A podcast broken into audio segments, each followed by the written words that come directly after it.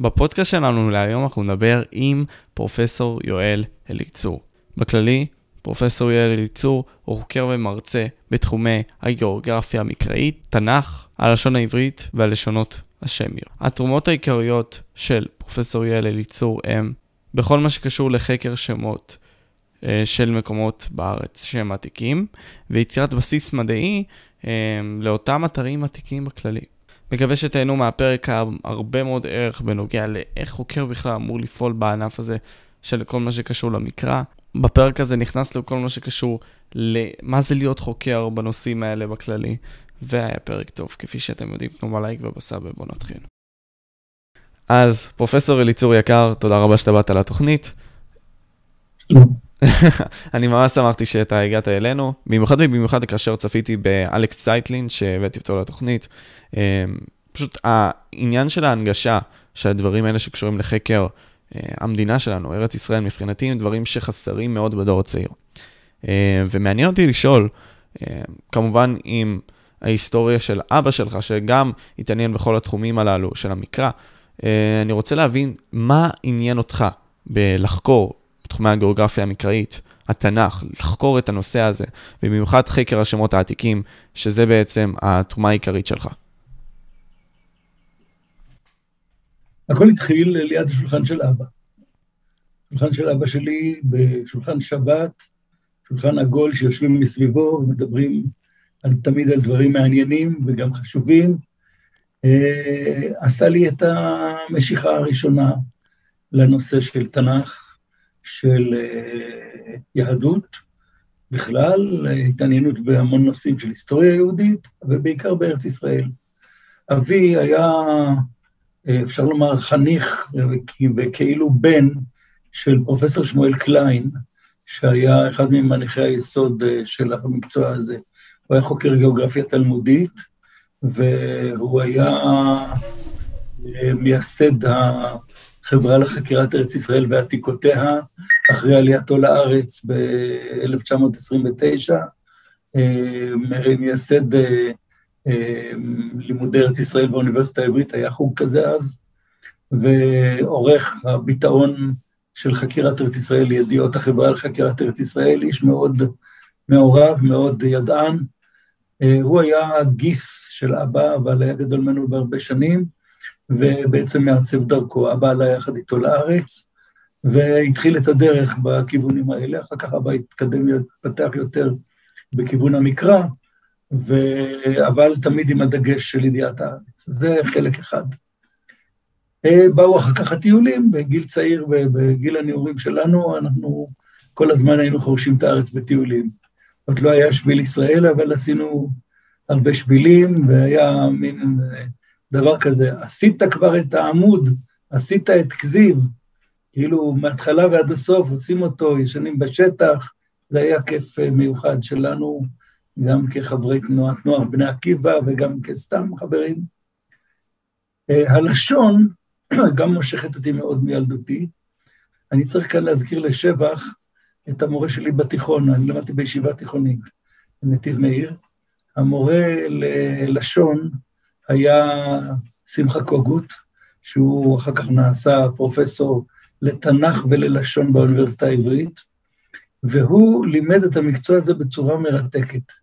במקום ללמד דקדוק, הוא לימד את מה שבעצם מלמדים באוניברסיטה, לימד אותנו בתיכון, ועשה לי את החשק ללכת ללמוד את זה באוניברסיטה. ואז כשהתחלתי, אחר כך הייתי איש בית ספר שדה, אה, מרבה לטייל בשטח, ולהוביל מטיילים בשטח, ולחקור, ומתוך הדברים האלה נכנס השילוב הזה של שמות המקומות. שמות המקומות הוא נושא אה, מרגש ומרתק במיוחד לדעתי, אה, כי ארץ ישראל היא ארץ שבה הרבה מאוד שמות מקומות עתיקים השתמרו מתקופות מאוד קדומות. וזה לא קרה בארצות אחרות, אפילו ארצות אה, עם היסטוריה מאוד עתיקה, כמו עיראק, שהיא מסופוטמיה הקדומה, שהיא אשור ובבל ומרי וכל המקומות האלה, לא השתמרו בה שמות העתיקים במספר גדול. אה, בעיקר הם הוחלפו אה, מאשוריים, בבליים אה, וכדומה, אכדיים, הוחלפו אחר כך לפרסיים, ארמיים, ואחר כך לערביים. במצרים אותו דבר הוחלפו. בארץ שלנו הם נשארו במספרים גדולים, וזה מאוד מרגש שאתה מגיע למקום, אני אוהב תמיד להזכיר, מקום שנזכר פעם אחת בתנ"ך, באחד הפרקים הכי עתיקים של התנ"ך, פרק י"ד בבראשית מספר על מלחמת המלכים בימי אברהם אבינו. זאת אומרת, אנחנו מדברים על מלחמה שזמנה, לפי החשבון, הוא קרוב לארבעת אלפים שנה לפנינו, וכתוב שם שכדור לעומר והאנשים שבאו איתו, המלכים שבאו איתו, היכו את עם הזוזים במקום ששמו עם. Mm. עכשיו, על עם הזה לא ידוע שום דבר אחרי זה, לא בא משם לא מלך, לא נביא, לא מצביא, לא היו שם מלחמות נוספות, אבל כשאתה נוסע בעבר ירדן הצפוני, אתה מגיע למקום ששמו עם, ובמקום עם יש תל עתיק. אה, ביקרתי שם פעמיים רק בגלל ההתרגשות לחוות שם כזה עתיק, שאף אחד לא מבין אותו בדיוק, כי זה המקום של הזוזים, בטח בשפה הזוזית, שאנחנו לא יודעים עליה כלום, והוא נשמר אה, אלפי שנים. אז זאת תופעה מאוד מרגשת, ואני אה, שילבתי במחקר הזה את הנושא, את ההתעניינות הלשונית, עם ההתעניינות הגיאוגרפית-היסטורית, וכך אה, הגעתי לעמדה חשובה בתחום הזה. אני אגיד לך משהו שמאוד מעניין אותי, פרופסור אליצור. אתה הזכרת את העניין הזה שטיילת כשהיית מאוד צעיר, וזה פתח לך את הראש להרבה מאוד דברים. בין אם זה אהבת הארץ, אני מניח, ואהבת ההיסטוריה העתיקה שלנו בעצם, כעם. אמ, אני חושב שבני הנוער והדור הצעיר, יותר נכון, אינו מבין כל כך את החשיבות הזאת. כלומר, של אהבת הארץ, גם אני אישית כאחד לא מבין את זה. אחותי שלמדה ארכיאולוגיה ומקרא אמרה לי, תחקור את הארץ, תראה את היופי הזה.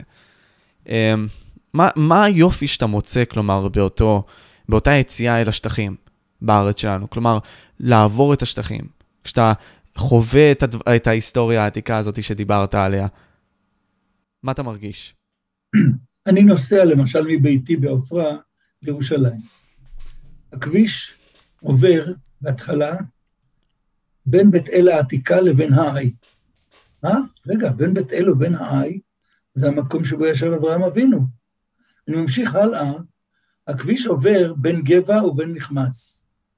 אני רואה מהכביש את המצוקים של הוואדי העמוק שביניהם, והכפרים נקראים הכפר הצפוני נקרא מכמס, והכפר הדרומי נקרא ג'אבה. Mm. רגע, בתנ"ך כתוב, בספר שמואל, ובין המעברות אשר ביקש יונתן לעבור אל מצב פלישתים, שן הסלע מהעבר מזה, ושן הסלע מהעבר מזה, ושם האחד בוצץ, ושם האחד סנה, השן האחד מצוק מצפון מול מכמס, והאחד מנגב מול גבה. אז mm. רגע, לא השתנה כלום. יש ג'בה שהיא גבע, יש מכמס שהיא מכמס, ויש צוקים שהם שנסה להם מעבר מזה ושנסה להם, ואני בנסיעה רגילה עובר את זה. אה, וכך במקומות אחרים רבים, כשאני עובר, אני אוהב תמיד אה, למלמל לעצמי את אה, פסוקי הברכה של השבט שבנחלתו אני עובר, תמיד ער לזה. כשאני בכניסה, בירושלים, בכניסה לירושלים מצפון לאזור, אה, אה, בכבישים החדשים של היום, כשאני נכנס בכביש בגין, אני עובר במנהרה. אני קורא לה מנהרת הפלאים. וזאת כי... מדוע היא מנהרת פלאים? אולי אתה מכיר סיפור של עגנון על מנהרת הפלאים שהובילה מהגלות לארץ ישראל, והבן הגיע לארץ, ואז הוא שלח פתק לאבא אה, על... אה, אה, שהצמיד אותו לאוזן של הכבשה, אבל האב שחט את הכבשה ולא הגיע לארץ. אז זאת מנהרת הפלאים. מבחינתי זאת מנהרת פלאים, כי נכנסים למנהרה הזאת בנחלת בנימין, ויוצאים בנחלת יהודה. אני לא אסביר עכשיו את כל ההסברים בתנ"ך, איך אני יודע את זה, אבל אני יודע את זה בוודאות. אז אני מרגיש וואלה, אני נכנס בבנימין, יוצא ביהודה, איזה, איזה פלא, ממנהרת פלאים. אז אה, וואו. בגלל שחיים את זה, זה נותן טעם אחר לכל נסיעה פשוטה ומנהלתית ביותר, חוץ מטיולים. העניין שגם שמתי לב עם משך הזמן שלי זה היופי בסיפור. המילים שלנו עם סיפורים, החיים שלנו הם בעצם סיפור אחד גדול, אז ככל שאנחנו יודעים לספר לעצמנו את הסיפור, גם החיים נראים יותר יפים לדעתי. הסיפור שאנחנו מספרים הוא גם כפלא וגם יופי הנראות של החיים עצמם, סביבנו. אני חושב. גם, גם התנ"ך אוהב יותר לספר מאשר להטיף. Mm. וזו דרך uh, טובה מאוד uh, להתחבר. Mm-hmm.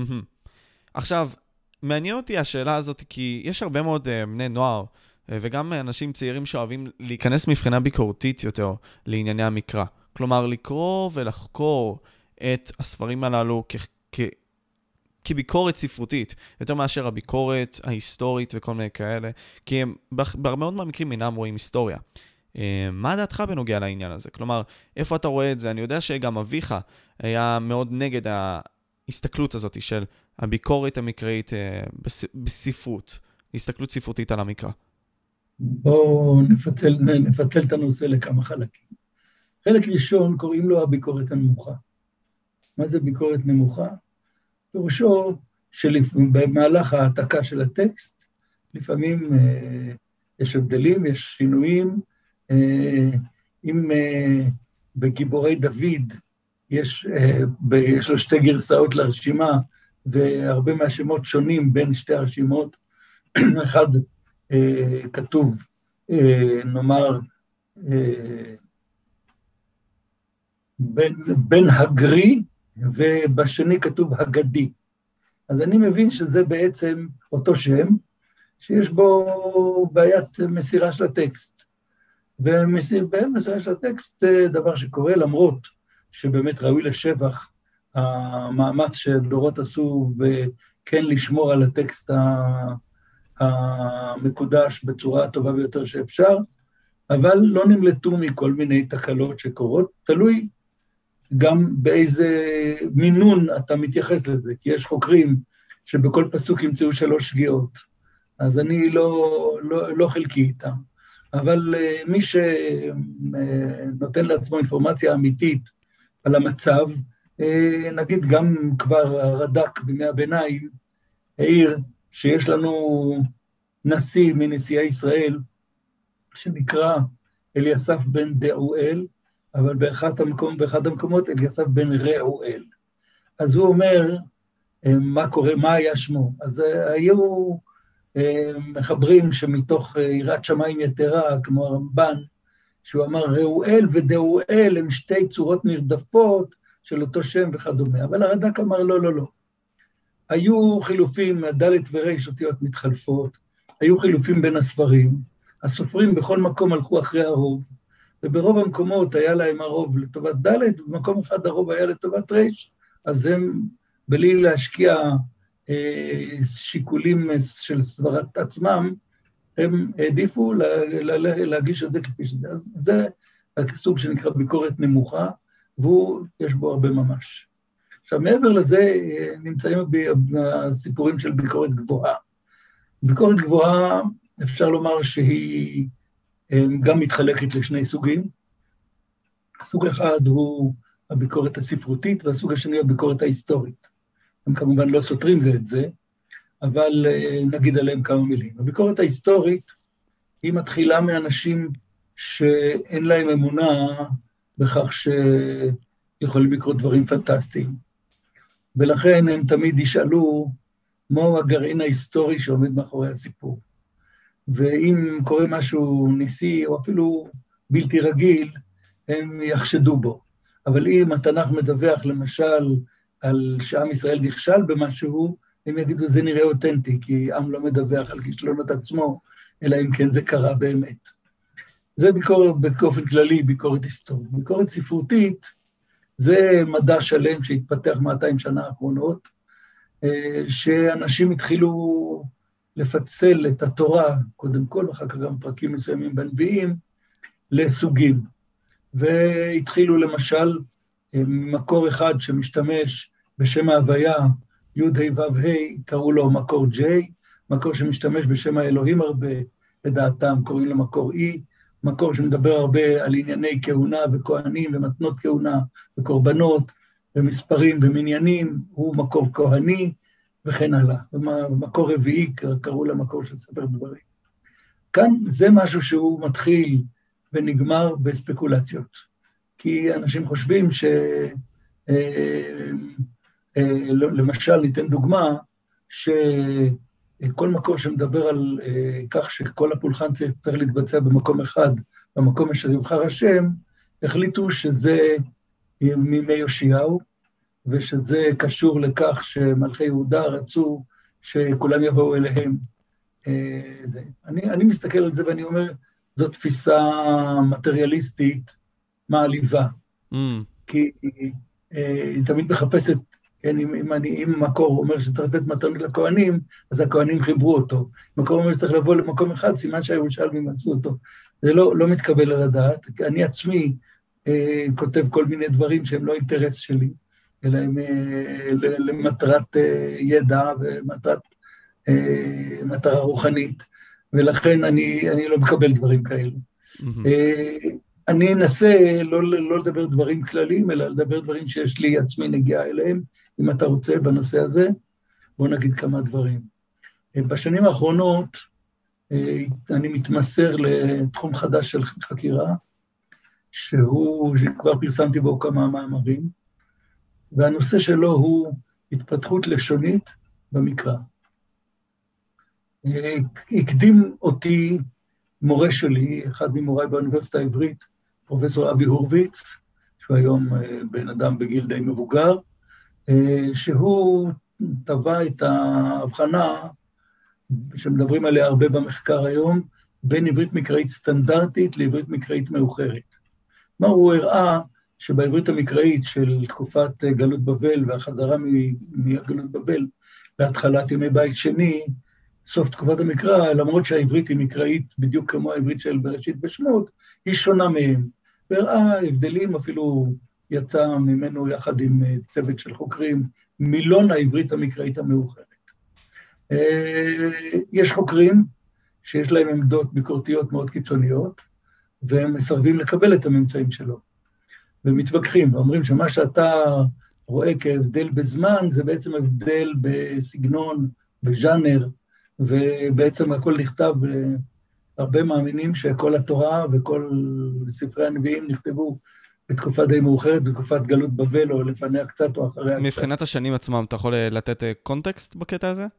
כן, כן. אה, אה, נגיד מאה שישית, חמישית לפני הספירה. שביעית, שישית, חמישית לפני הספירה. עכשיו, אני מאוד מאוד משוכנע שהוא צודק, אבל אני המשכתי הלאה. ואני אומר, זה באמת מפתיע אותי שאני עומד די לבד בתחום הזה, מצאתי מחקרים שקדמו לי בתחום הזה, אבל לא זכו לפרסום מספיק. אה, אני אומר, כל שפה משתנה כל הזמן. השפה שלנו גם משתנה כל הזמן. השפה שאתה וחבריך מדברים היא שונה מן השפה שאני וחבריי מדברים, בגלל הפרש הגילים בינינו. אה, אין מה לדבר על סלנג ועל אה, שפה מדוברת, אבל גם השפה הספרותית. יש מילים שכל הזמן באות ונעלמות. אני יודע, מילה כמו תובנה, לא הייתה קיימת לפני עשרים שנה, ויום אחד היא נכנסה וכולם אומרים תובנה. אה, כמובן שדברים שקשורים לחיי המעשה, אם מישהו מדבר על קטר של רכבת, או על אסימון של טלפון, אז סימן שזה שייך לתקופה מאוד מסוימת ש, שהייתה. אם מישהו מדבר על, אה, אה, על מחשב, אם מישהו מדבר על מחשב, ש... אה, בצורה כזאת או אחרת, אנחנו יכולים לדעת את התקופה שלו. כי זוהי פעולה מאוד חדשה, או פעולה ספציפית, כמו שאמרת, לתקופה מסוימת. המון, המון דברים כאלה, אם מישהו מדבר על מישהו שמפרזל סוסים, אז אנחנו יודעים שזה מתקופה מאוד מסוימת וכן הלאה. גם בתנ"ך זה ככה, ככה זה בכל שפה, וככה אה, לא, אין שום סיבה בעולם להניח שהתנ"ך יהיה שונה מזה. ואכן התחלתי לאסוף אה, ביטויים ו, ומשמעויות של ביטויים אה, ממחקרים של אחרים ומשלי וממה שאנשים מדברים איתי, מה שאני פתאום מגלה, ואספתי אה, בין 40 ל-50 אה, דברים כאלה, התחלתי לפרסם אותם. אם, אם תרצה, אני אזרוק כאן כמה דוגמאות. בשמחה, בשמחה, אפשרי. אני התחלתי את הפרסום שלי בתחום הזה ב-2015, ואני עכשיו שקוע באמצע. אני עומד לסיים, לדעתי, שבעה מאמרים, מהם ארבעה כבר פורסמו, חמישי קרוב לפרסום, שישי ושביעי בדרך לפרסום, אבל עוד לא, עוד אין לי אישור שהם יתקבלו לפרסום. דרך אגב, לא כל כך קל להכניס לפרסום דברים כאלו, כי זה סותר אמונות ודעות של אורחים לפעמים. Mm. והם לא יצטרכו לקבל את זה. ומעניין אותי כאילו אם אפשרי להרחיב על זה, כלומר, מה הקושי שאתה מוצא כאשר אתה מוציא את אותם מאמרים? אתה עכשיו ציינת את זה.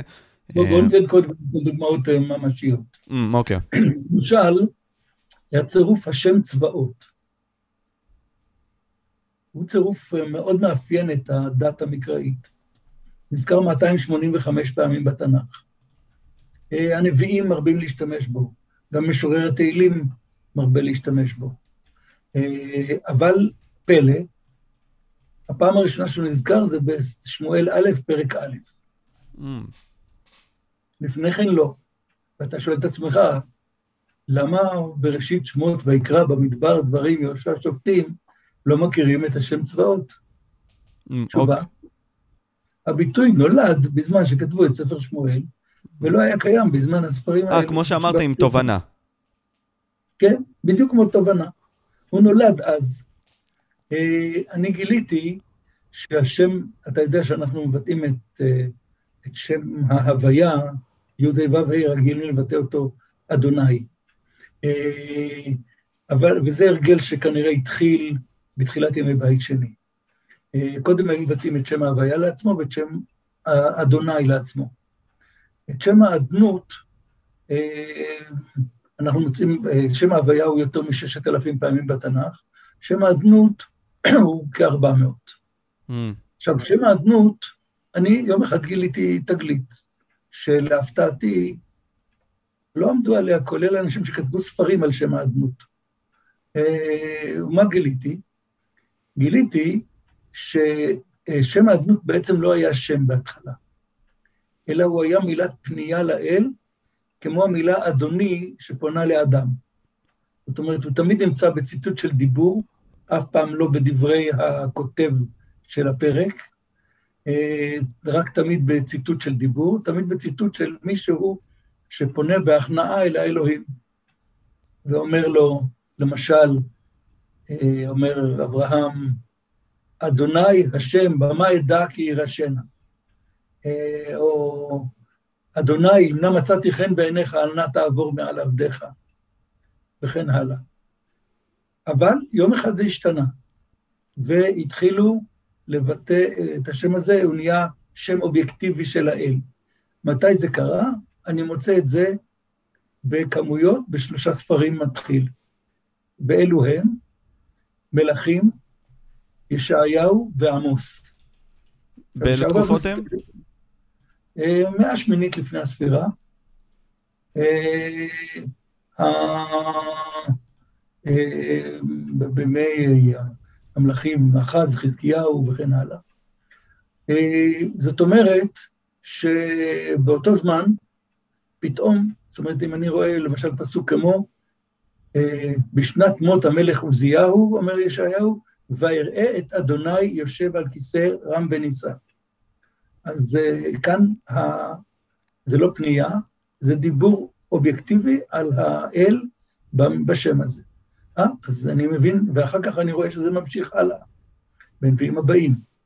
Uh, זה מקרה מאוד חשוב, כי uh, המבקרים שמאחרים את התורה, לא יכולים לאחר בהרבה את ישעיהו ועמוס, זה ספר אה, של נביא, אין אף, אין אף חוקר, ככל שידוע לי, שהוא טוען שספר ישעיהו הוא חלקו הראשון של ישעיהו, או עמוס נכתבו בימי בית שני, משהו כזה, אין דעה כזאת. וגם אי אפשר לומר דעה כזאת, כי זה אישי, זה ספרים אישיים. אז בספרים האישיים האלה, זאת אומרת שבזמנם של הנביאים האלה התחילו להפוך את הפנייה אל האל לשם אובייקטיבי של האל. Mm. דרך אגב, תופעה כזאת קרתה גם בימינו, מקבילה, זה קל להסביר את זה, כמו שאנחנו התחלנו בזה, שהשפות משתנות כל הזמן, יש לי מקבילה לזה בימינו, והיא הביטוי ריבונו של עולם. Mm. הביטוי ריבונו של עולם במקורות תמיד הוא פנייה לאל. אמר לפניו, ריבונו של עולם, בניך שמו פניהם עליי שאני כבן בית לפניך, במשנה. ריבונו של עולם. עכשיו, אנחנו משתמשים היום, תוכל לשמוע דרשנים מודרניים, שאומרים, ריבונו של עולם רוצה שהאדם ימסור את כל נפשו על קיום התורה והמצוות למשל. זאת אומרת, הפכו את הביטוי, ריבונו של עולם, מביטוי של פנייה לשם אובייקטיבי. זה בדיוק מה שקרה לשם האדנות. כשאני אוסף נתונים מן הסוג הזה, אני מראה שהתנ"ך, הסדר שהתנ"ך בו מציג את עצמו, הוא, הוא הסדר הנכון, ולא התיאוריות שמאחרות דברים וחושבות שמי שמדבר על קורבנות הוא צריך להיות מאוחר או כל מיני דברים כאלה. בגלל התייחסות לינגוויסטית, כלומר, עצם העובדה שיש מילה... Hmm? כן, זה היבט לשוני טהור, אה, מתבטא בהרבה והרבה דוגמאות, שאני מפרסם אותם ורוצה לעשות מהם ספר, ומתפלל שלא יתעלמו ממני, כי אני יודע שלפעמים כשאנשים שומעים דעות שלא נוחות לאוזניהם, הם פשוט uh, לא שומעים. אז אני מקווה שזה לא יקרה לי, אני צריך לעבוד על זה.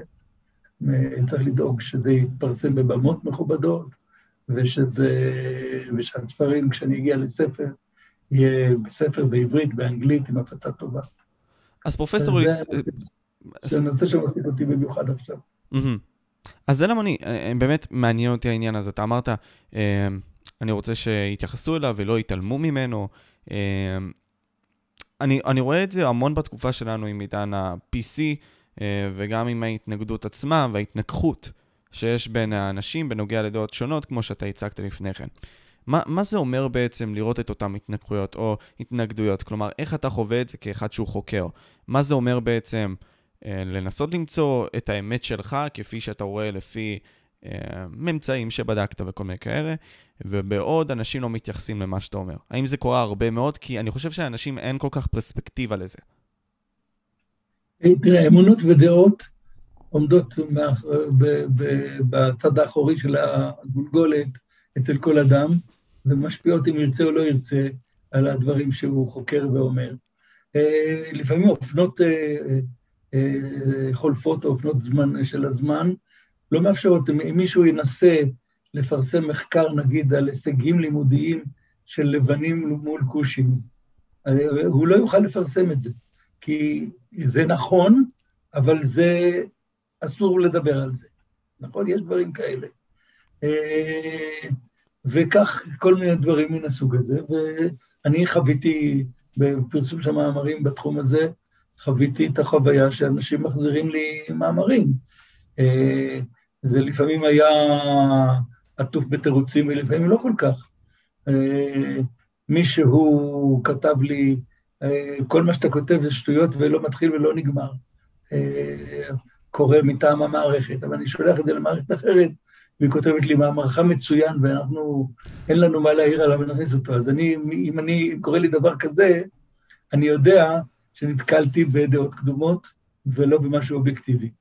אה, קרה לי שמאמר התקבל ושלחו לי אה, הצעות לשיפור ושיפרתי, ואז פתאום אני מקבל אה, מייל, סליחה, בעיון חוזר החלטנו לא לקבל את המאמר, ללא נימוקים. אז אני יודע שמישהו במערכת בא לעורך ואמר לו, בוא הנה, השתגעת לקבל מאמר כזה? זה יסבך אותנו עם כל העולם, לא, זה לא שייך, זה לא מתחיל, זה לא נגמר. לא יודע, אני בכל אופן חוויתי את החוויות האלו. אז קובעים בשבילנו את האמת, זה, זה, זה ממך שאני מסתכל על זה, כלומר, יש אה, אולי איזושהי פוליטיקה שמנסים בכוונה ליצור, ואותם אה, אנשים אה, שהם בכוח בעצם גורמים לאג'נדה להיות כפי שהיא, כלומר, ככה אני מבין, כלומר, שיש אנשים שבכוונה מסלילים את המידע, ולרוב לא פונים... יש שבכוונה ויש שלא בכוונה. לפעמים אדם כל כך בטוח בדעות שלו, שכשהוא רואה משהו שסותר אותם, אז הוא פשוט בטוח שזה שטויות. כי לא יכול להיות שיהיו דעות כאלה אה, שסותרות את הדעות שלי. אה. אה. אני, אני לא יודע, אני גם לא פרשן של של פסיכולוגיה המונים או משהו מהסוג הזה. אני רק מספר לך את הניסיון שלי. לא, לא, מעניין אותי לשאול כאחד שמהצד גם שומע הרבה מאוד אנשים שחוקרים על אותם דברים. במיוחד שהמדע, לפי דעתי, מגיע לניסיון ורצון להשכיל את ההמונים ולהגיע לאיזושהי אמת שהיא קרובה לאובייקטיבית. לפחות כך. טוב, כן, כנראה. אז דיברנו לפני כן על העניין של העברית המקראית, טיפה ציינו את זה. מעניין אותי אם נתייחס לזה יותר לעומק, כלומר בהבדלים המהותיים בין אותה עברית מקראית לעברית המודרנית. כלומר, גם למה, כמו שאמרת, יש אבולוציה לשפה, אבל למה היא באמת קורית? קורית בכל שפה. נכון. אם אתה קורא את שייקספיר, זה לא האנגלית של עכשיו, למרות שמבינים אותה. אה, העברית החדשה היא אה, בת זוג של, אה, היא בעצם יורשת גם של העברית המקראית וגם של העברית של חז"ל. ויש ספר נפלא של אבא בן דוד, זיכרונו לברכה, לשון מקרא ולשון חכמים.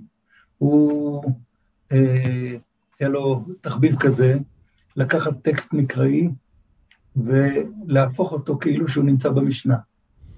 ואז זה יוצא אחרת. לקחת משנה ולהפוך אותה כאילו שזה מקרא.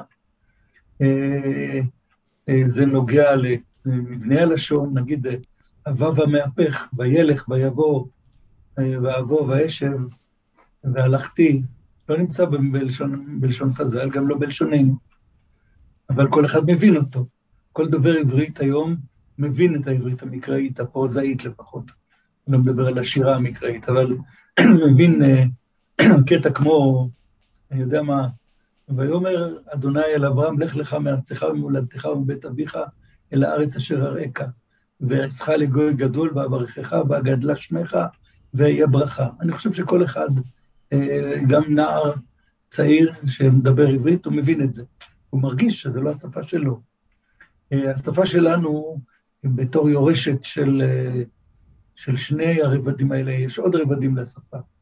לקומראן יש רובד אחר, לשפה הרבנית של ימי הביניים יש רובד אחר, אבל בגדול אפשר להגיד שהשפה שלנו היא יורשת בעיקר של שני הרבדים האלה, והיא משתמשת בעושר שהיא קיבלה מהם בצורה מעניינת. אתן דוגמה.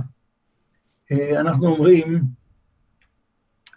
אה, בלשון המקרא אומרים יפה, בלשון המשנה אומרים נאה. אה, אישה נאה, בלשון המשנה זה בדיוק כמו אישה יפה בלשון המקרא. אבל אנחנו קיבלנו את שתי המילים והחלטנו לעשות מהם, להרוויח מהם משהו. כשבעברית מודרנית אתה אומר אישה יפה, אז זאת אישה יפה. כשאתה אומר אישה נאה, אתה מתכוון לזה אישה שנראית בסדר, לא מלכת יופי, נכון? כך זה מקובל. זאת אומרת, קיבלנו את המילה הזאת, משתמשים בה בצורה כזאת. יש לנו בטן ויש לנו קרס, או היום אומרים קרס, נכון? כשמדברים על איש, אומרים על בטן, אז אה, זאת מילה רגילה. אתה הולך לרופא שמנתח בטן, ול... ואפשר להגיד, לדבר על הבטן של מלכת היופי. אבל אי אפשר לדבר על הכרס של מלכת היופי. כי המילה כרס, שבלשון חז"ל הייתה בדיוק כמו בטן, אבל אצלנו החליטו לייחד אותה למשמעות של צחוקים. כשרוצים לדבר על מישהו שיש לו בטן גדולה, והיא הולכת לפניו, והיא לא מועילה להופעה שלו, אז אומרים שיש לו קרס. כך אנחנו משתמשים במילים לכל מיני צרכים. אה, הסתיו והחורף במקורות הם אה, אותו דבר. אבל אה, אצלנו החליטו שהסתיו היא התחלת החורף, והחורף יהיה כל החורף. וכן הלאה, דברים מן הסוג הזה, שהשפה משתמשת. זה, ודרך אגב, גם לשון חז"ל עצמה, טוב, בואו לא נדבר על זה עכשיו, לא שעה. אין בעיה, הכל בסדר. מבחינת אבל, אם אנחנו נסתכל בראייה אחורה, מה, ממתי אנחנו יכולים לראות באמת את הפעם הראשונה שאנחנו יכולים לראות העברית המקראית הזאת? כלומר, לאיזה זמן אנחנו יכולים ללכת בשביל למצוא אותה? הכי מוקדם. אה, מה זאת אומרת? יש לנו את התנ"ך שעליו יש ויכוח ממתי הוא ועל כל פרק, אז אי אפשר להסתמך על זה. אה, יש לנו אה, מקורות חיצוניים שהם, נגיד ככה, השפה שהכי קרובה לשפת התנ"ך הקדומה, היא מה שקוראים הגלוסות של אל-אמרנה. Mm. אני אסביר בכמה מילים במה מדובר. מכתבי אל-אמרנה הם מכתבים שמלכי כנען, נגיד ככה, יש קבוצה גדולה של, הקבוצה העיקרית בתוך קבוצת מכתבי אל-אמרנה, נמצאו במקום במצרים, שבו ישב שבט אה, בדואי בשם זה, אז לכן קוראים לו אל-אמרנה. מכתבי אל-אמרנה נכתבו רובם על ידי מלכי כנען הכנעניים, לפני שבני ישראל הגיעו, אה, כנראה, אם כי יש מקום להגיד שבזמן שבני ישראל הגיעו, אבל זה דיון אחר, mm. אה, והם כותבים למלך מצרים ששלט בארץ. עכשיו, אה, מלך מצרים דיבר מצרית, המלכים האלה דיברו כנענית, אבל השפה הדיפלומטית הייתה אכדית.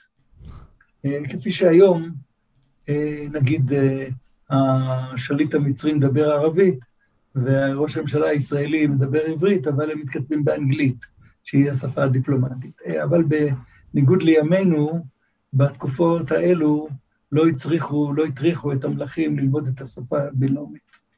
לפני כל אה, אה, מלך עמד סופר, שהוא היה מומחה, והוא היה שומע מה שהמלך אומר לו בשפה המקומית, וכותב את זה בשפה הדיפלומטית.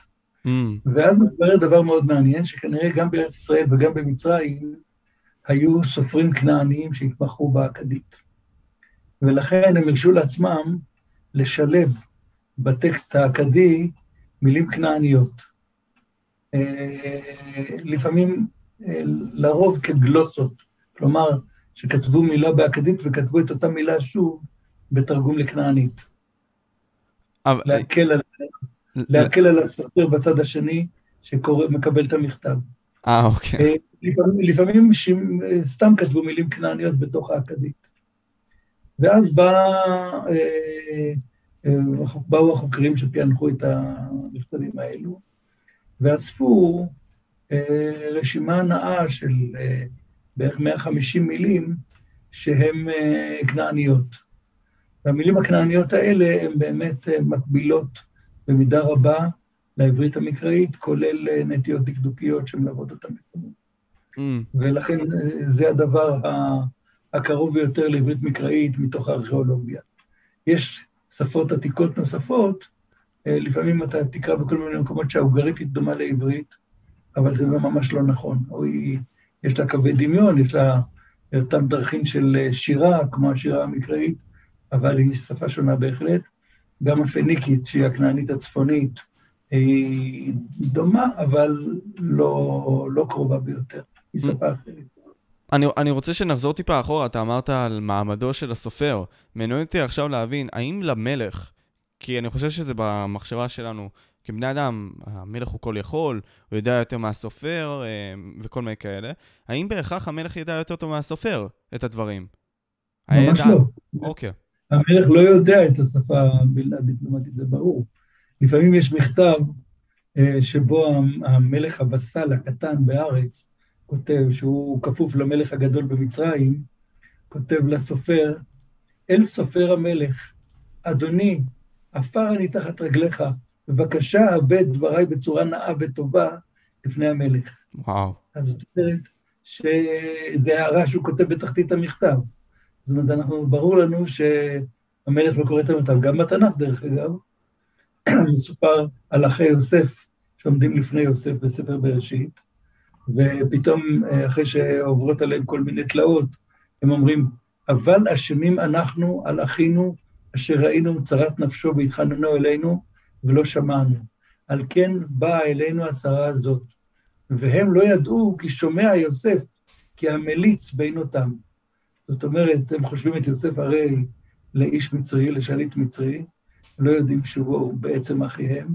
הוא שומע את מה שהם מדברים, אבל הם לא מפחדים לדבר בעברית, או בשפה שלהם, שאני חושב שהיא עברית, כן?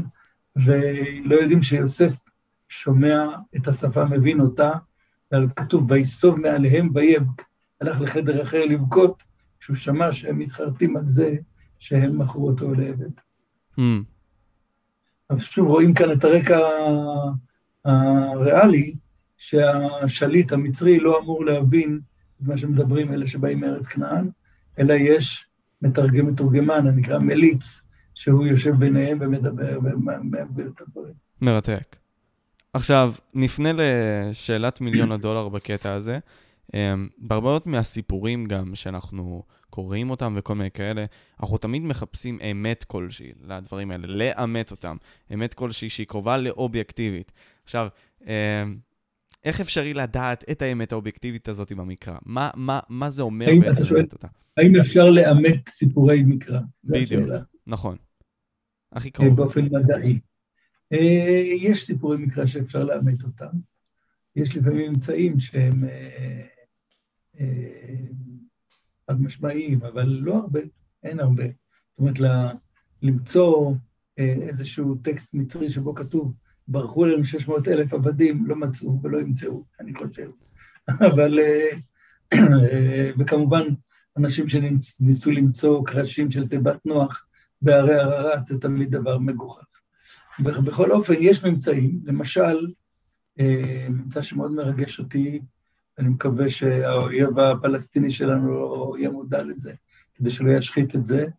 יש אה, מקדש בשכם, שהוא מתוארך לתקופה שקרובה לתקופת כיבוש הארץ, אה, משהו, המאות האחרונות באלף השני לפני הספירה,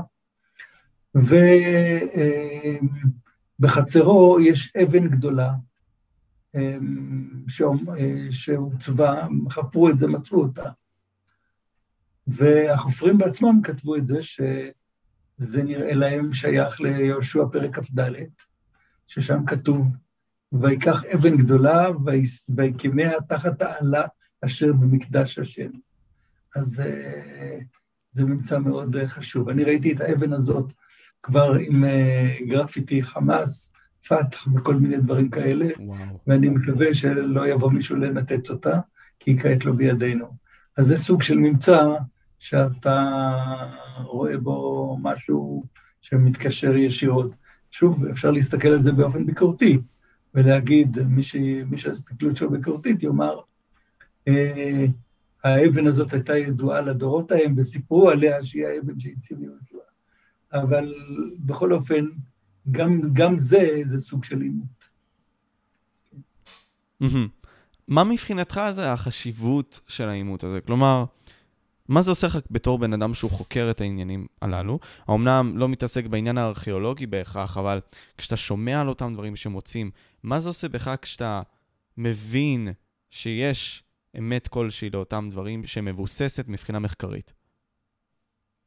כמובן זה משמח אותי, אבל אני לא, אני לא משקיע את חיי בדברים האלה. אני משתדל לחקור חקירה אובייקטיבית של דברים שיש לי בהם משהו חדש או מיוחד לומר. לחזור על מה שעושים אחרים ולהזיז את זה ימינה ושמאלה, אני לא נוטה. מה זה? אה, אוקיי. יש ממצאים כלליים, בואו ניתן דוגמה מעניינת שהייתי מעורב בה. אה, מחקר גיאולוגי וארכיאולוגי של אה, מפלס ים המלח. מפלס ים המלח בימינו ירד מאוד, בגלל שאנחנו לא שואבים את המים של הירדן ושל הכנרת, ומגיעים פחות מים לים המלח. אה, אבל מתברר שבתקופות קדומות גם כן היו, היו השתנויות גדולות של מפלס ים המלח. מדוע? ים המלח הוא המקום העמוק בעולם, והוא מקבל uh, מים מאגן ניקוז גדול מאוד, משני עברי הירדן וממקורות הירדן שבלבנון ובחרמון. ואז הוא מקבל uh, כמות מים עצומה. אם יש הצטברות של שנות בצורת, הוא מקבל פחות מים. אם יש הצטברות של שנים גשומות, הוא יקבל יותר מים, והמפלס שלו יהיה הרבה יותר גבוה. Uh, גיאולוגים יודעים לחקור את ההשתנויות במפלס ים המלח, בייחוד על פי, יש לי ידיד טוב, עמוס פרומקין, שחוקר את זה עם עוד אחרים, שלא אוספים בדרך כלל חלקי צומח שצפו על פני המים ונתקעו באיזה שהם מקומות מסוימים, שאחר כך העפר כיסה עליהם או ההר, ואז לדברים כאלה יש תיארוך פחמן 14 שיודע לתארך אותם, פחות או יותר. ולפי זה מקבלים מפה של השתנויות מפלס בים המלח. והנה, אני שמעתי הרצאה מפרומקין, והוא אמר שבחצי הראשון של האלף השני לפני הספירה, סביבות 1800, 1900, 1700 לפני הספירה, מפלס ים המלח היה נמוך ביותר. אה, לא כמו היום, אבל כמעט כמו היום. וואו. פחות מ-400. ואילו אחר כך אה, הוא עלה, בסוף האלף הזה הוא עלה, אה, באופן מיוחד, הרבה יותר מכפי שהיה בימינו. כן, צריך לציין שבימינו גם היו שינויי מפלס רציניים לפני שהאדם התערב. בהתחלת המאה ה-19 היה מפלס נמוך, ובסופה היה מפלס מאוד גבוה. אז שינויים כאלה חלו גם בתקופות קדומות. עכשיו, ה... אה, אז אם כן, המפלס היה גבוה ב... ב... בסוף האלף השני לפני הספירה, לפני אלף, ואחר כך הוא ירד, ונשאר ירוד במשך כל האלף הראשון לפני הספירה. אה, אמרתי, רגע, רגע, אני מוצא אה, שזה מקביל לי יפה מאוד לדברים שאני מוצא בתנ"ך. אוקיי. Okay. אה, והזכרנו את המלחמה של כדור לעומר, נכון? המלחמה העתיקה ביותר שהייתה בתנ"ך. דווקא לא, הזכרנו את זה? לא נראה לי שדיברנו על זה. דיברתי על עם שמוזכר את זה. אה, אוקיי. כן. בכל אופן, המלחמה, במלחמה הזאת כתוב שהמלחמה נערכה בעמק הסידים הוא ים המלח. מה פירוש בעמק הסידים הוא, בעמק הוא ים? פירוש הדבר שכשהמלחמה נערכה היה עמק, וכשהטקסט נכתב היה ים, נכון? Mm-hmm. לכן מישהו כותב בעמק הסידים הוא ים המלח, הוא מתכוון, כשהמלחמה הייתה היה פה עמק, וכשאני כותב יש פה ים. וואו, איזה יופי הניתוח הזה. אה, אה, אה, אפרופו, סתם אני קופץ מעניין לעניין ברשותך, ביקרתי בכנרת לא מזמן, וכידוע הייתה שנה מאוד ברוכה, ופתאום אני רואה באמצע המים שלט תקוע, ועליו כתוב, אין להיכנס לשביל זה ברכב. הבנת מה קרה? וואו, אוקיי. שביל, השביל שנקרא סובב כנרת, התמלא הוא לא קיים. מה? וואו. הוא, הוא, הוא, הוא יושב בתוך עומק של יותר משני מטר מים. וואו. שהמפלס עלה, והשלט, והיה שלט שהזהיר שהשביל הזה נועד להולכי רגל ולא להיכנס פה ברכב, והוא עכשיו נמצא בעומק הים. אני צילמתי את זה. אם תרצה, אני אפילו אשלח לך את התמונה. אז, אה, אז זה פירוש, אז אני הייתי יכול להתבטא היום ולהגיד, שביל סובב כנרת הוא ים כנרת היום, או הוא אה, חוף המים, אה, החוף ששוחים בו היום. בכל אופן, אז אה, גם הם, היבסקיים, הוא ים המלח, אז פה רואים, זה מתאים להנחה שהתורה נכתבה בסוף, אה, בסוף האלף השני לפני הספירה, שאז המפלס היה גבוה, מפלס ים המלח, והיא מתארת משהו שקרה כמה מאות שנים לפני כן, בימי האבות, ואז היה עמק. אה, אפשר למצוא שבתקופת המלכים, נזכר כמה פעמים, גיא המלח. חוזר אל אותו עמק הסידים, החלק הדרומי של ים המלח, שהמפלס שלו, כש, כים המלח הוא פחות מ-400 מטר, אז הוא נהפך לבקעה, וכאשר יותר מ-400 מטר הוא ים. אז כי הגובה שלו הוא 400. אז לכן, אה, כאן אני רואה התאמה לדברים האלה, יש לזה גם התאמה ארכיאולוגית, מפני שה... כשמפלס ים המלח ירד בימינו, נחשפו יישובים ונמלי נמלים לעגינת סירות שהיו מכוסים במים כל הזמן, ולפי הממצאים שלהם הם תוארכו לתקופת המלוכה הישראלית. וכמו שאמרנו, תקופת המלוכה הישראלית היא התקופה שהמפלס היה נמוך קרוב למה שבימינו. אז כך, אה, באמת עמוס פרומקין ואני עשינו מאמר משותף, או כמה מאמרים בעצם, אה, בעברית ובאנגלית, על הנושא הזה של מפלס ים המלח ואל מול התנ"ך. אז זה סוג של ממצא אה, משמעותי. אגב, אמרתי, דיברתי על הנושא הזה עם מורה שלי לגיאוגרפיה מקראית באוניברסיטה העברית, זכריה קלעי, זיכרונו לברכה, הוא אמר לי, לא יכול להיות. אמרתי, למה? הוא אומר, כי התורה נכתבה בזמן המלכים, ואם היא נכתבה בזמן המלכים, אז זה לא יכול להתאים למה שאתה אומר על עמק חסידים או ים המלח. אה, אבל העובדה, העובדה היא שזה כך כתוב. אז אה, פה אתה רואה את ההתנגשות בין דעות לבין ממצאים.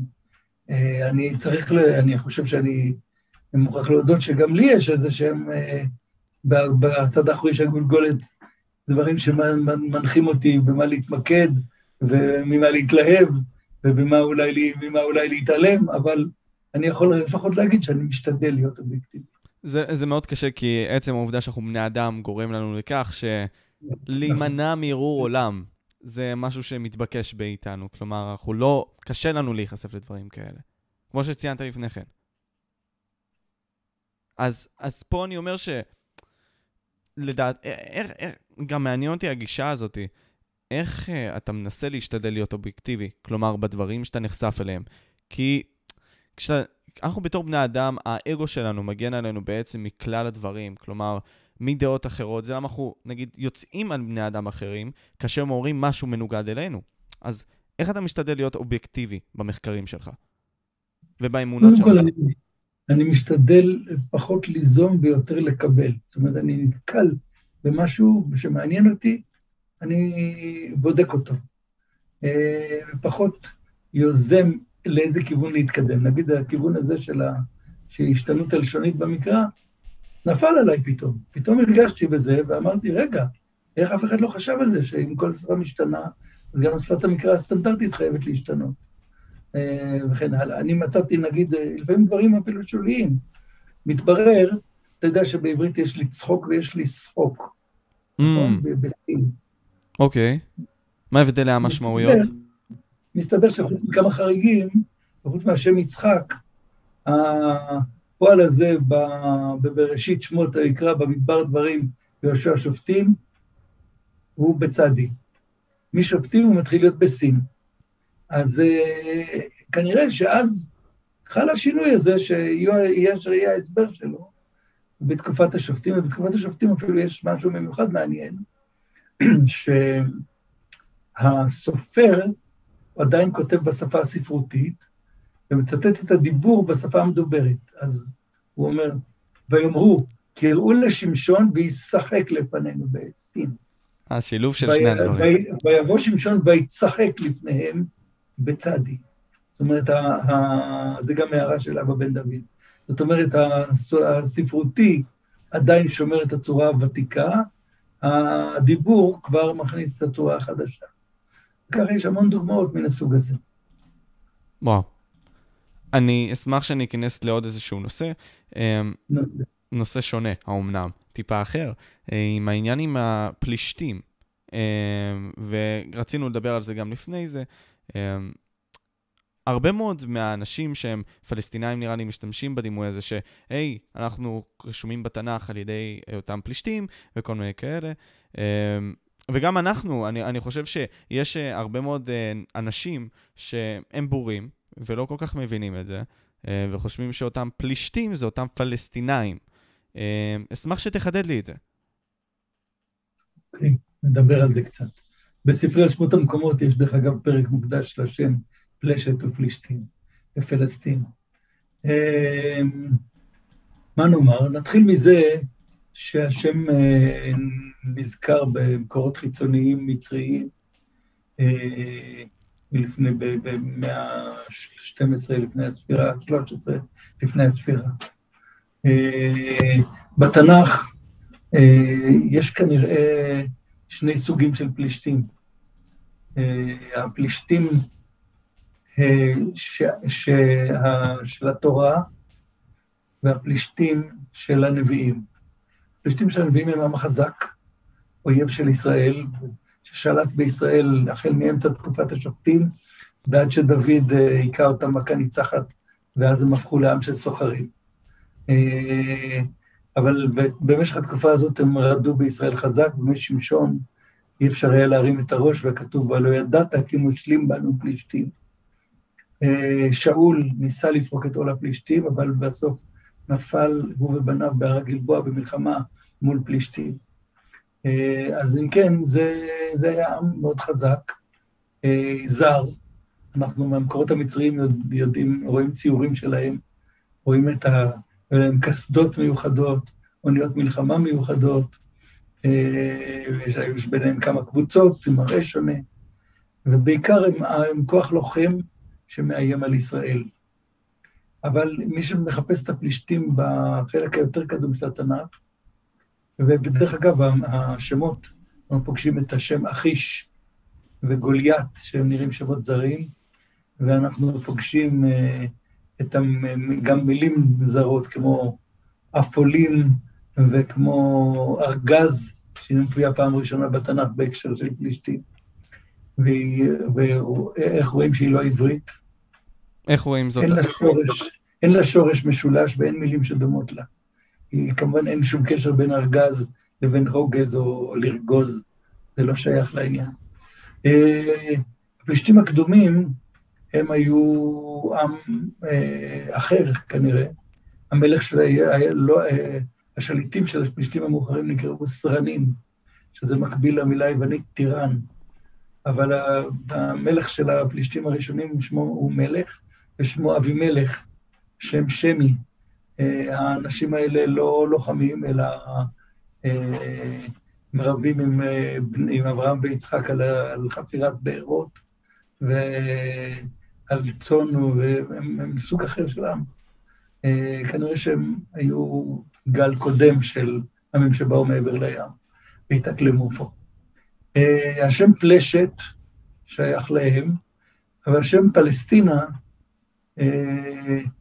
דרך אגב, לפעמים אומרים, תשמע מהרבה אנשים בהיגד פוליטי ימני, שאת השם פלסטינה המציא אדריאנוס, שרצה להשכיח את השם יהודה. זה לא נכון. Mm. פלסטינה מופיע כבר אצל היסטוריונים יווניים, אה, החל מהראשונים שבהם. אבל אה, אה, באמת יש ויכוח, האם הוא בתחילה התייחס רק למישורי החוף או לא לכל הארץ, יש דעות לכאן ולכאן לפי הפרשנות של המקורות.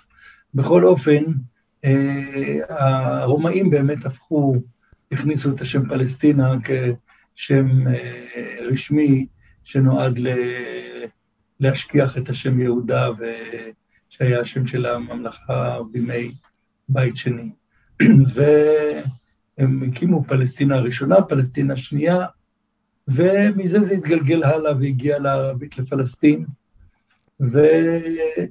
והערבים שלנו פה, שהם אה, הם בעצם נושאים בזהות כפולה, כי לפעמים מדברים על פן ערביות ועל זה שהם אה, ממשיכים את מוחמד ואת החליפים וכולי, ולפעמים הם מדברים על פלסטין לפי מה שמתאים להם יותר. אני חושב שאת אה, הזהות הפלסטינית, וה...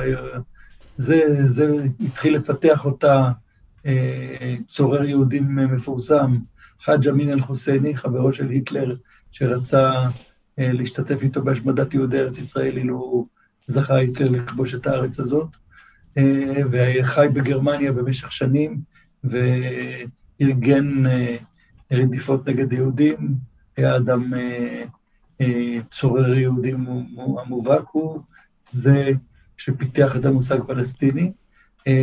בישראל דווקא היהודים פיתחו עכשיו את המושג של עם פלסטיני, מתוך תקווה אה, שלא התגשמה, ושהיה אפשר לדעת את זה מראש, שעל ידי כך אה, יגיעו לשלום ולשלווה ואחווה, מה שלא בדיוק קרה.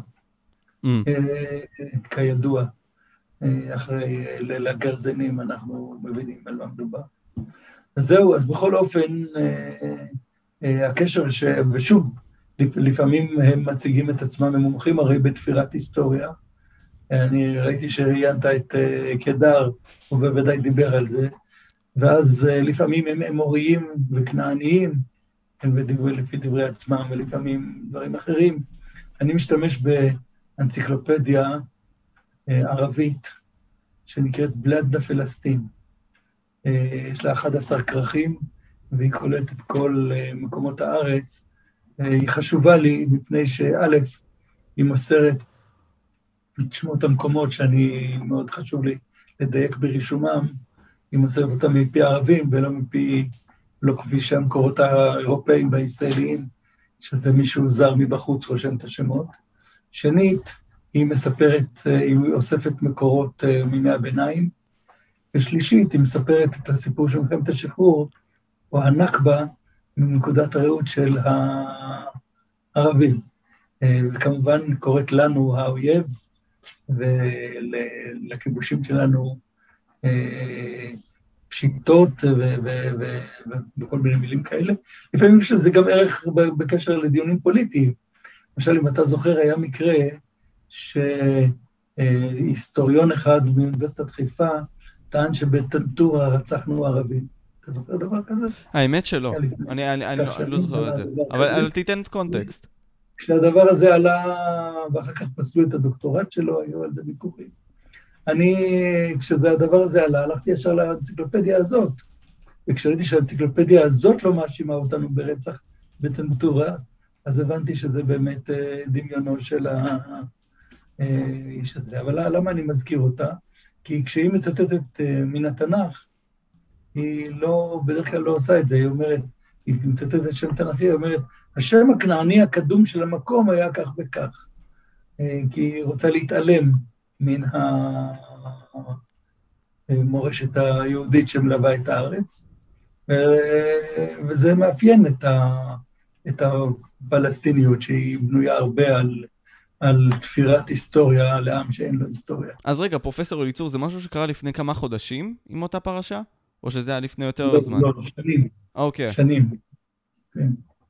Mm, אוקיי, מעניין. אני, אני אישית לא, לא הכרתי את זה, אז uh, מעניין. אם תשאל את גוגל, הוא יגיד לך את הכל. הוא יגיד לי את הכל. תמיד, תמיד, תמיד. טנטורה, תכתוב טנטורה, ותקבל את כל, את כל ההיסטוריה של הדיון הזה. יש גם איזשהו יופי בלדעת מה אתה זה תל דור. תל דור, בכיוון הצפוני, כן. הבנתי, הבנתי. תסביר לי פה, וזה עכשיו סותר יותר למישור שלך שוב, יותר האישי. היכן אתה מוצא את היופי בכל הדברים שאתה עושה? מה, מהו היופי? כי מבחינתי, כל חקירה של נושא היא אומנות בפני עצמה. נכון. ואנחנו לא, אנחנו גם, בני האדם, לא כל כך, בהרבה מאוד מהמקרים, מבינים את האומנות הזאת. אז תסביר לי את ההרגשה שהאומנות הזאת יוצרת, מה, מה מושך אותך אליה? איזה יופי אתה מוצא בה? כל, כל, כל לימוד שהוא לא ממד... לא ממדעי החבר'ה, יש, יש דבר כזה של מדעי החבר'ה. מדעי החבר'ה. אבל לימוד שהוא עוסק במקורות, בעובדות, בנתונים, הוא תמיד, אה, תמיד יביא אותך למחוזות מעניינים. הרבה פעמים אני, כשאני יושב ללמוד משהו, אני אומר, אוי, אין לי עכשיו כוח. אבל אחרי, אה, כמו, כמו כשאתה הולך לעשות ג'וגינג, כשאתה יוצא לריצה, אז אתה אומר, אוח, אין לי חשק, אבל אחרי עשר דקות של ריצה, אתה פתאום נהנה מזה ומרגיש שזה כיף. אה, גם בלימוד אתה מרגיש לפעמים שעד שאתה נכנס, ברגע שאתה נכנס, אתה פתאום מוצא את הקשיים, ואת הפתרונות, ואת הסתירות, ואת הדעות הנכונות, ויותר בבלתי נכונות שאתה יודע להגיד מה נכון ומה לא נכון, זה, זה ממלא אותך הנאה אין קץ, דברים כאלה, גם בלימוד תורני, גם בלימוד מדעי. מה מחזיק אותך אבל בדברים האלה? כי אנחנו בני אדם תמיד מוצאים סיבה. אה, למה לא לעשות את הדברים, למרות ש... יש לנו את האפשרות לעשות אותם. אה, ותמיד יש לנו את זה. אז תסביר לי כאילו איך אתה חווה את זה. אם כי אנחנו בני אדם... אני אגיד לך דבר אחד, אני יצאתי לפנסיה מוקדמת.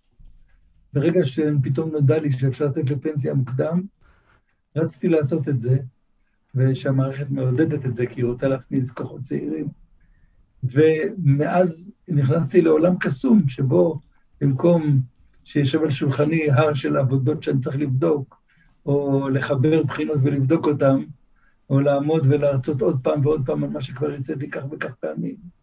אני פתאום עוסק במה שאני באמת יכול לתרום, במה שבאמת מעניין אותי, וזה עושה לי המון.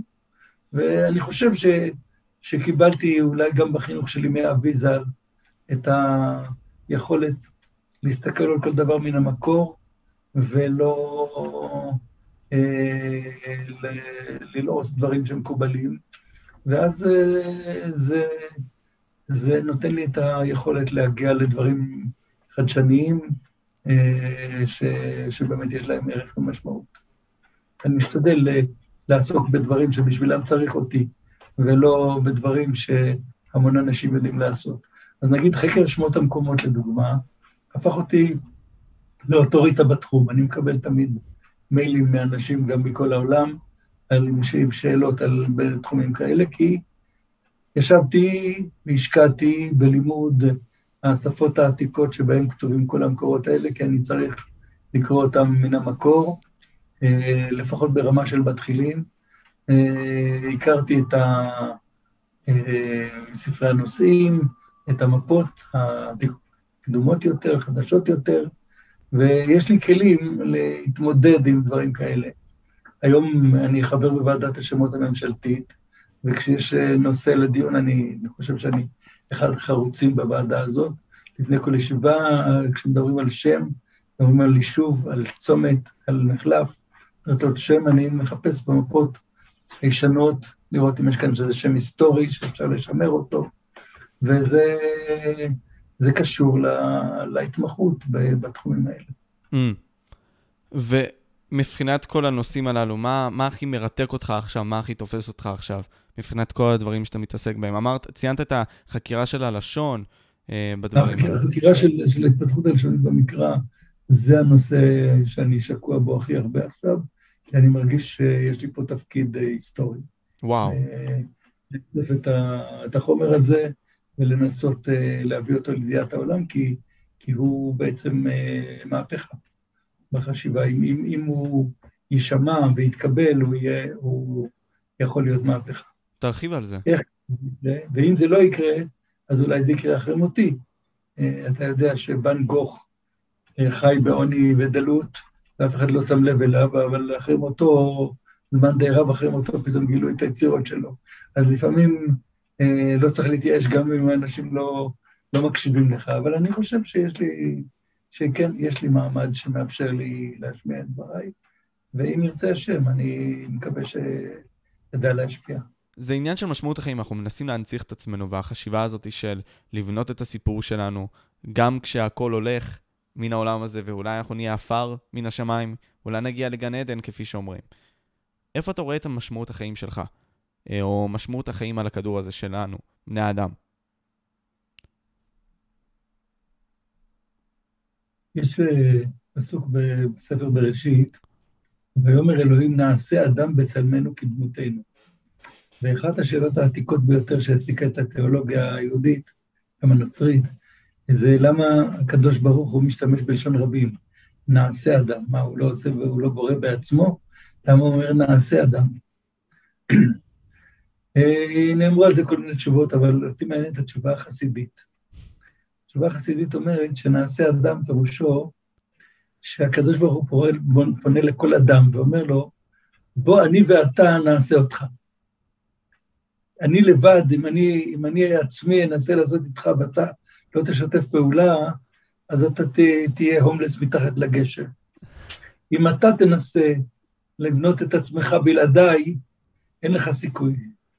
השיתוף שיתוף, שיתוף פעולה בין הרוח מלמעלה לבין מה שאדם משקיע, מקבל את ה... למשל, אחד הדברים שכדאי להימנע מהם זה שאדם מצטופף עם המון אנשים אחרים באיזשהו תחום שלא בדיוק מה שייך לו. ואז הוא גם מתמרפק איתם על מי יהיה בראש החוג ומי יהיה בסוף החוג, ומי ילמד ומי ילמד ומי, או מי יתקבל להרווארד ומי לא, ואני מדבר בתחום האקדמי, אבל גם בתחומים אחרים, מי יהיה שר ומי יהיה מנכ"ל ומי יהיה חנווני, וזה לא טוב. זאת אומרת, אדם צריך תמיד לאתר למצוא איזה כישורים אלוהים נתן לי, ואיך אני יכול לפתח אותם למקסימום. וברגע שאדם מרגיש שהוא נענה לאיתר נכון, כי הלא איזהו חכם המכיר את מקומו, כן? אדם, איזהו חכם מכיר, מכיר את מקומו, יש לזה היבטים כפולים. לפעמים אדם הוא קטן והוא חושב את עצמו גדול, אבל יש גם מקרים הפוכים, לפעמים אדם גדול והוא חושב את עצמו קטן. זה, זה, זה תקלות מאותו סוג.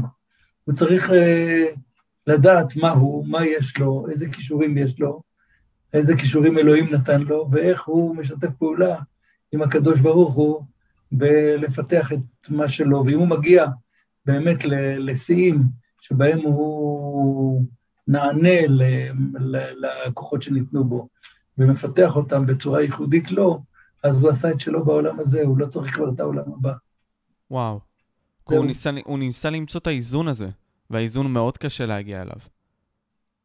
כן, יש הרבה טעויות.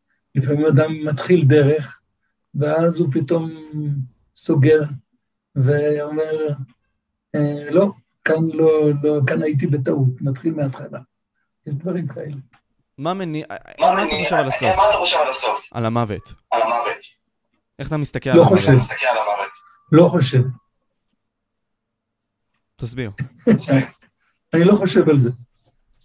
כי אין, אין, אין לי מה לחדש בתחום הזה. כל התיאולוגים ניסו את כוחם, אין לי איזה ידע שאני יכול לתרום בעניין, ולכן אני מעדיף לא להתעסק בזה. אבל זה לא שאלה אבל זה קיומית? לא שאלה קיומית. אצלך כלומר? אולי, אצלך כלומר? אולי כן, אבל אין לי מה לתרום בשאלה הזאת, כי אה, אף אחד עוד לא חזר משם. אז אתה אומר, אז אתה אומר, בעצם העובדה שזה קיים, אולי, אולי הדת מחייבת אותי להאמין בעולם הבא, אז אני מאמין במה שצריך להאמין, אבל לא מתעסק בזה ולא לא חושב שזה, שיש לי מה לתרום בתחום. כן לך גם את האפשרות לך לדעת מה בעולם הבא. מה זה? כן לך גם את האפשרות לך לדעת מה בעולם הבא. נכון, נכון, וחבל. אה, אם, אם אה, הקדוש ברוך הוא ברא אותנו בלי לדעת את זה, בלי להכיר את זה, וגם בתורה הוא, הוא לא מדבר על זה. הוא מדבר על הייעוד שלנו בעולם כעם, כיחידים, כחלק מאוכלוסיית העולם, ובזה אני מתעסק, ואם יש לי משהו שאני יכול, אה, שבשבילו צריך אותי, אני משתדל להתרכז בו. Mm. שאלה אחרונה, שאלה אחרונה. איזה מסר היית רוצה לקהל הצעיר? לתת לקהל הצעיר?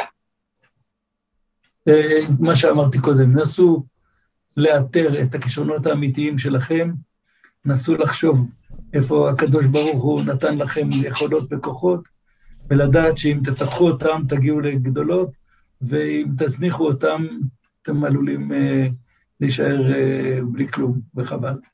אבל גם לא כל אדם הוא, הוא בעל אה, אה, תפקידים אה, גדולים, יש אנשים שהתפקיד שלהם אה, הוא להיות, אה, נגיד, סטטיסטים בסרט, אה, לפרנס את משפחתם בכבוד, להיות אנשים הגונים וטובים, אה, אם אני מוסיף אה, בתור בן אדם מאמין, לקיים תורה ומצוות, ו- וזה תפקידם, וזה מספיק בשבילם. אה, אדם מרגיש בעצמו אם יש לו תפקיד או אין לו תפקיד, אם יש לך תפקיד בתחום המנהלי, או בתחום השלטוני, או בתחום, בתחום ההייטק, או, או שאתה צריך להיות אה, חקלאי שעובד את האדמה, יש כל אדם לפי אה, מה שהוא, וצריך לנסות לאתר איפה אני, מי אני, לא להידחף למקומות לא שלי, ולפתח את התחומים ש, שבהם התברכתי, בעזרת השם. וואו. אז תודה רבה לך, תודה רבה לך. אני ממש תודה מעריך לך, את זה. אני. שמחתי להכיר אותך, אתה בן אדם באמת ממש מעניין, ובטח עוד נשמע עליך. אני אשמח גם אני לקיים שיחות גם כאלה לקיים איתך שיחות שוב, כאלה איתך שוב. אה, ואני מאוד מעריך את המילים הללו. אז אני רוצה אז להגיד לקהל, איפה אה, שאתם יכולים למצוא את אה, למצוא את, אה, פרופסור אליצור. אני אשים את הדברים למטה. אה, אה, זהו, אין לי אה, מה... את המייל? כן, אתה יכול- לכתוב את המייל שלי. בשמחה, אוקיי. בשמחה, אין בעיה. איפה אתה רוצה אולי שהם עוד ימצאו אותך? יש עוד איזה? שהם מקומות? אני חושב שמייל זה מספיק. סגור. אני גם אוהב את זה יותר מאשר טלפון, כי בטלפון לפעמים אני לא יכול לענות תשובות מהשרוול, אני לפעמים בדיוק תופסים אותי באמצע החביתה, זה לא כדאי. אז אם, אם כותבים, אז אפשר להגיד. סגרנו, אין בעיה. אז אני הייתי... עלה והצלח. תודה רבה. אני הייתי וויטוק פודקאסט משה, וזה פרופסור יואל אליצור. היה מדהים, ותודה רבה לכם. תודה לך. שלום להתראות. ביי.